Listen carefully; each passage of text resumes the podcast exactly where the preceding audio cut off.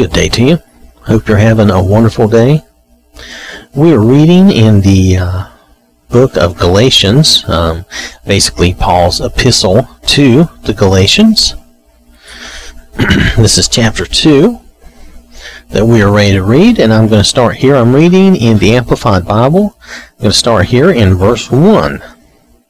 Then, after a period of 14 years, I again went up to Jerusalem, this time with Barnabas, taking Titus along also.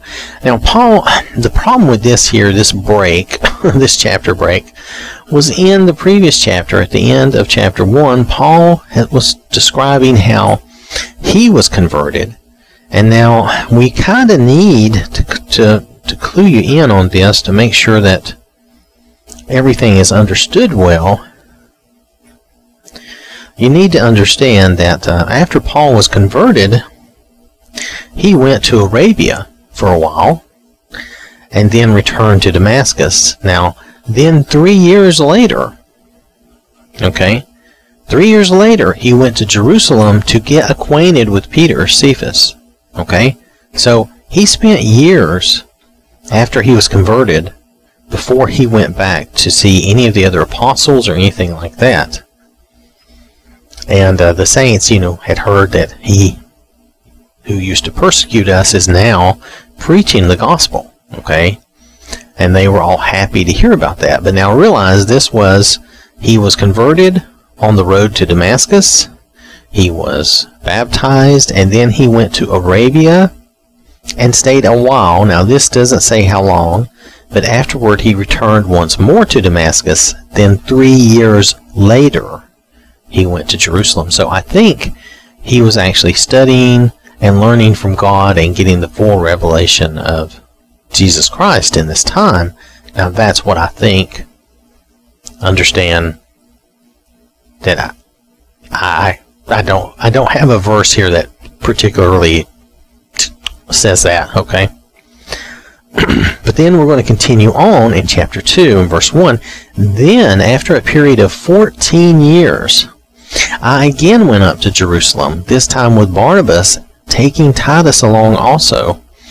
I went up to Jerusalem because of a divine revelation, and I put before them the gospel which I preach among the Gentiles. But I did so in private before those of reputation, for fear that I might be running or had run the course of my ministry in vain.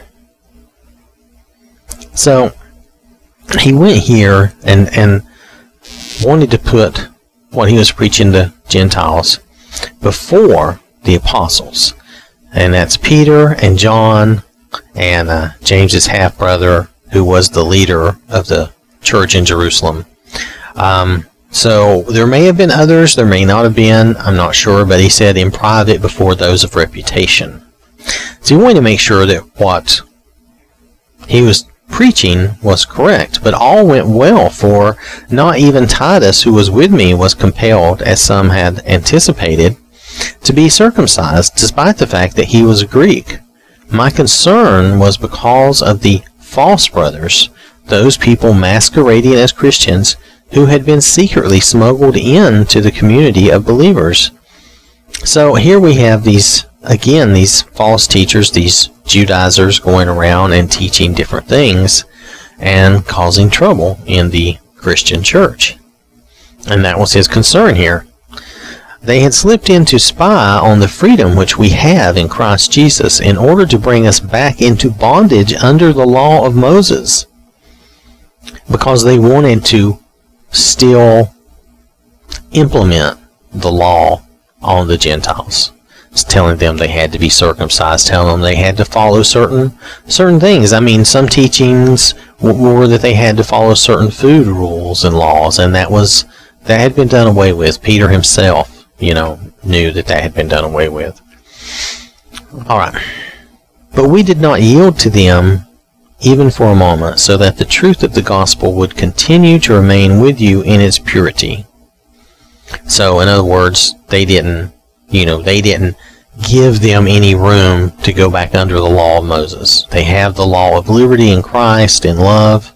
It's the law of love and liberty, if you think about it, because um, His commandments were all about loving God and loving one another.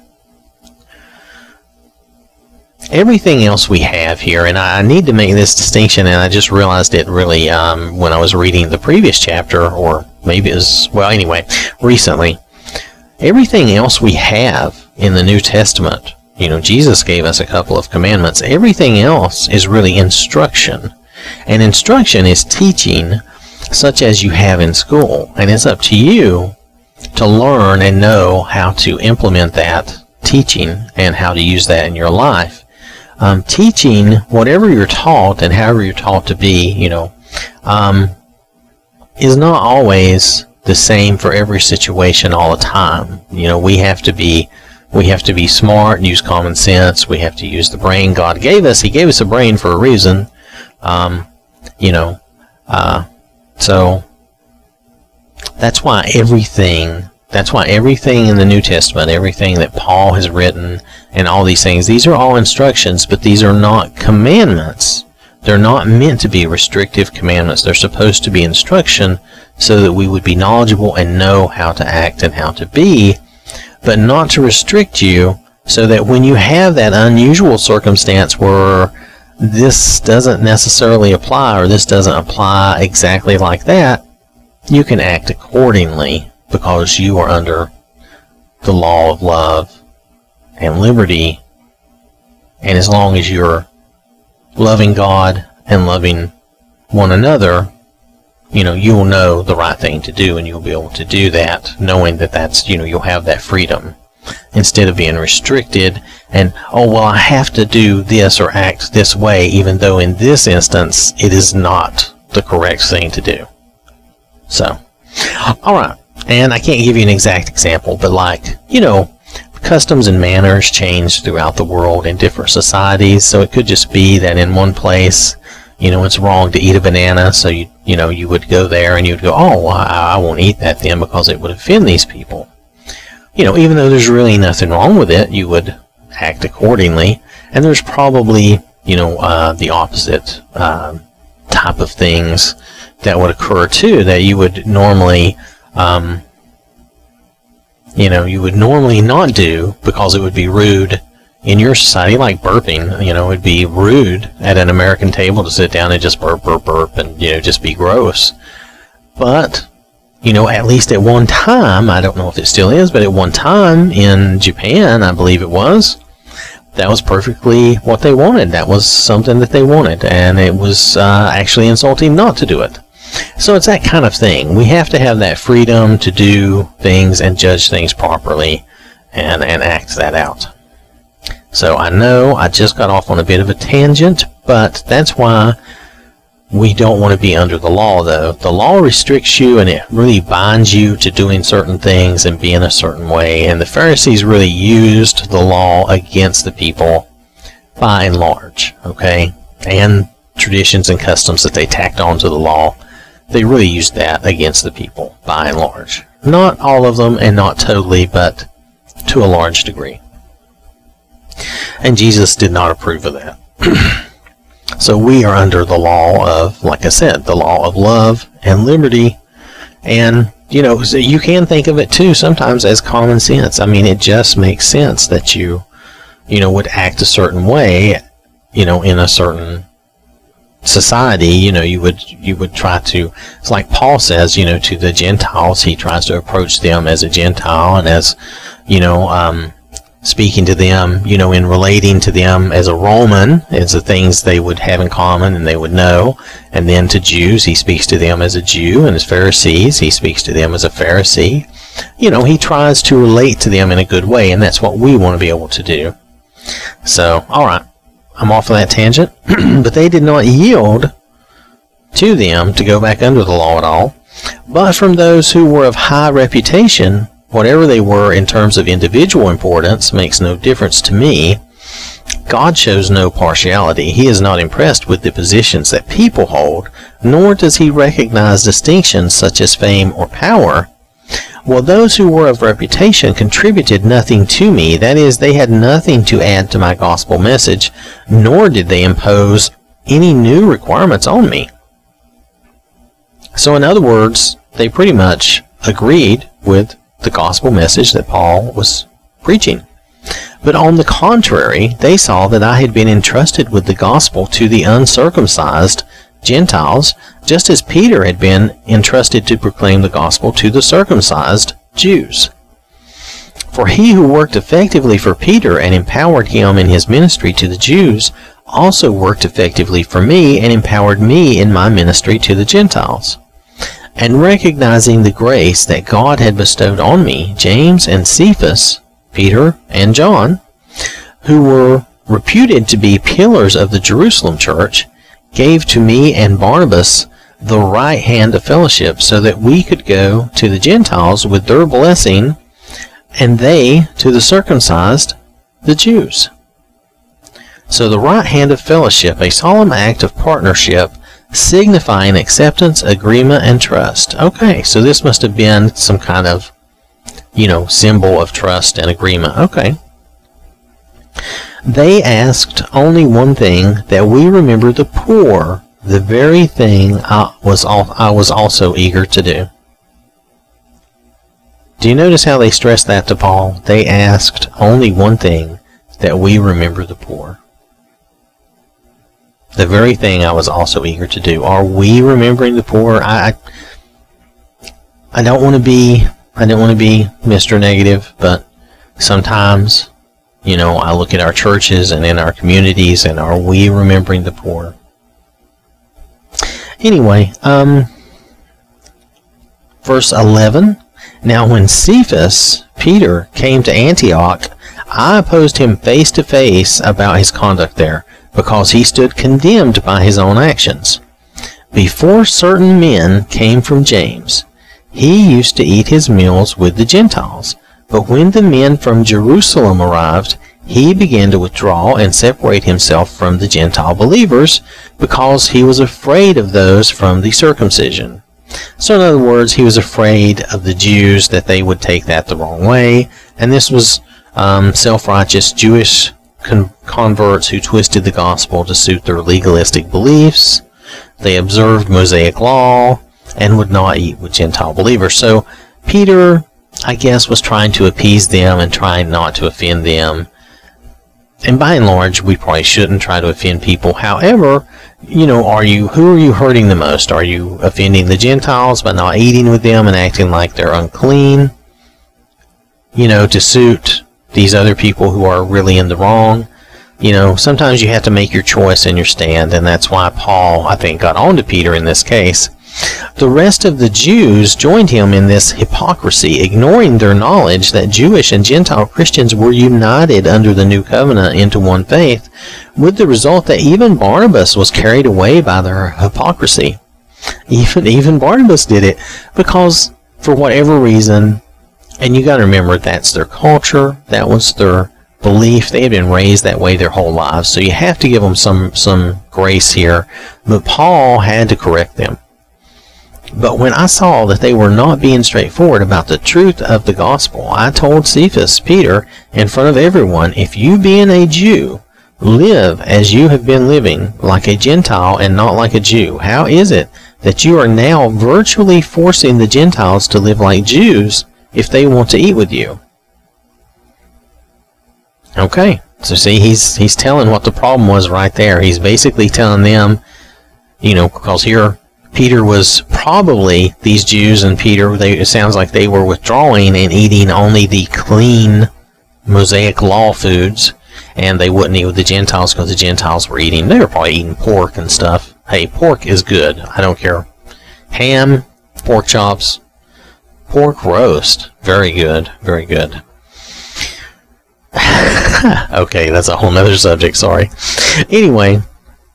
So, verse uh, 15, I went on to say, We are Jews by birth, and not sinners from among the Gentiles. Yet we know that a man is not justified and placed in right standing with God by works of the law, but only through faith in God's beloved Son, Jesus Christ.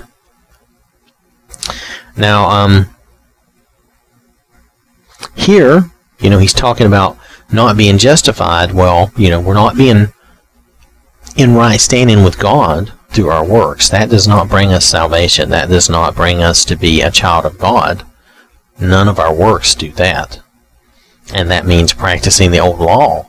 You know, practicing that law of works does not do that.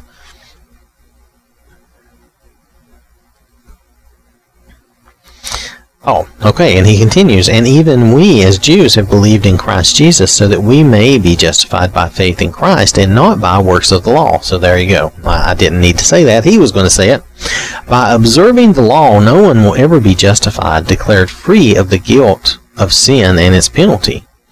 But if while we seek to be justified in Christ by faith, we ourselves are found to be sinners, does that make Christ an advocate or promoter of our sin? Certainly not. For if I or anyone else should rebuild through word or by practice what I once tore down, the belief that observing the law is essential for salvation, I prove myself to be a transgressor. In other words, following the old Mosaic laws is not necessary for salvation, and Peter and these other Jews were well, those other Jews sound like they were mistaken anyway. Sounds like Paul knew sounds like Peter knew better and Paul was just trying to get Peter back on track and the other guys, you know, Barnabas and them, and say, look, you know better than this. You know, you don't need to follow the old Mosaic laws, and by doing that, you're setting the wrong example for these Gentiles and for these other Jewish Christians. Um, I have been crucified with Christ. That is, in him I have shared his crucifixion. It is no longer I who live, but Christ lives in me. Oh, I skipped a verse. I'm sorry. Uh, verse 19 for, the, for through the law I died to the law and its demands on me, because salvation is provided through the death and resurrection of Christ, so that I might from now on live to God. I have been crucified with Christ, that is, in him I have shared his crucifixion. It is no longer I who live, but Christ lives in me. The life I now live in the body, I live by faith, by adhering to relying on and completely trusting the Son of God who loved me and gave himself up for me. I do not ignore or nullify the gracious gift of the grace of God, his amazing unmerited favor, for if righteousness comes through observing the law, then Christ died needlessly. His suffering and death would have had no purpose whatsoever. So, and that is true. So what Paul is doing in correcting them is making sure that they they get back on track, you know, and, and don't, you know, don't act this way because, you know, following the law is not going to save anyone. And when they do that, it sends a mixed message to those new Gentile believers. It's confusing to them to have these guys act one way and then act another. You know, you need to be consistent at all times, and it's confusing to new converts if they're Jews, because then they think, oh, well, I do need to adhere to these old laws. But they don't. They don't need to adhere to those old laws. Sure, if they're comfortable doing that for a time or even for all their lives, that is their business and it's okay, but they shouldn't feel like it's a requirement to do that. They should have the freedom to uh, to follow follow those guidelines or not. And uh, so, and Paul here is stressing that we have been crucified with Christ. Just like he's talking about himself, we have been crucified with Christ. It is no longer us who live, but Christ in us. And we need to allow him that control, that authority. We need to follow him and live by faith, you know, in Christ, in the Son of God, who loved us and gave himself up for us. I'm sort of taking those verses and making them about us. And that's sometimes how we need to read our Bible. We need to look at that and say, look, Paul's talking about himself, but we can easily replace that with us and me, and that's who we're talking about too.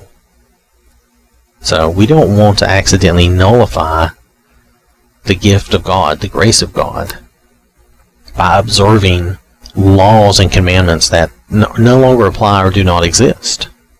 So, and that's something we need to be careful of too, that we do not make commandments and laws that do not exist. This is all about instruction. This is all about us learning how to live and walk in love in Christ. That's what I believe the New Testament is all about. So, But now that's that's me. I don't have I don't have a particular verse in mind when I say that, but that to me is what that's all about because the only commandments Jesus gave us was to love God and to love one another. So, all right. Um, thank you very much for listening. That is all of Galatians chapter two. Next time we'll do Galatians chapter three. I do intend, even though Galatians is short, on doing a short summary of Galatians. So I'm going to probably try to do this with every epistle. So, um, again, thank you for listening. Hope you have a wonderful day. Stay safe out there. And remember, God loves you.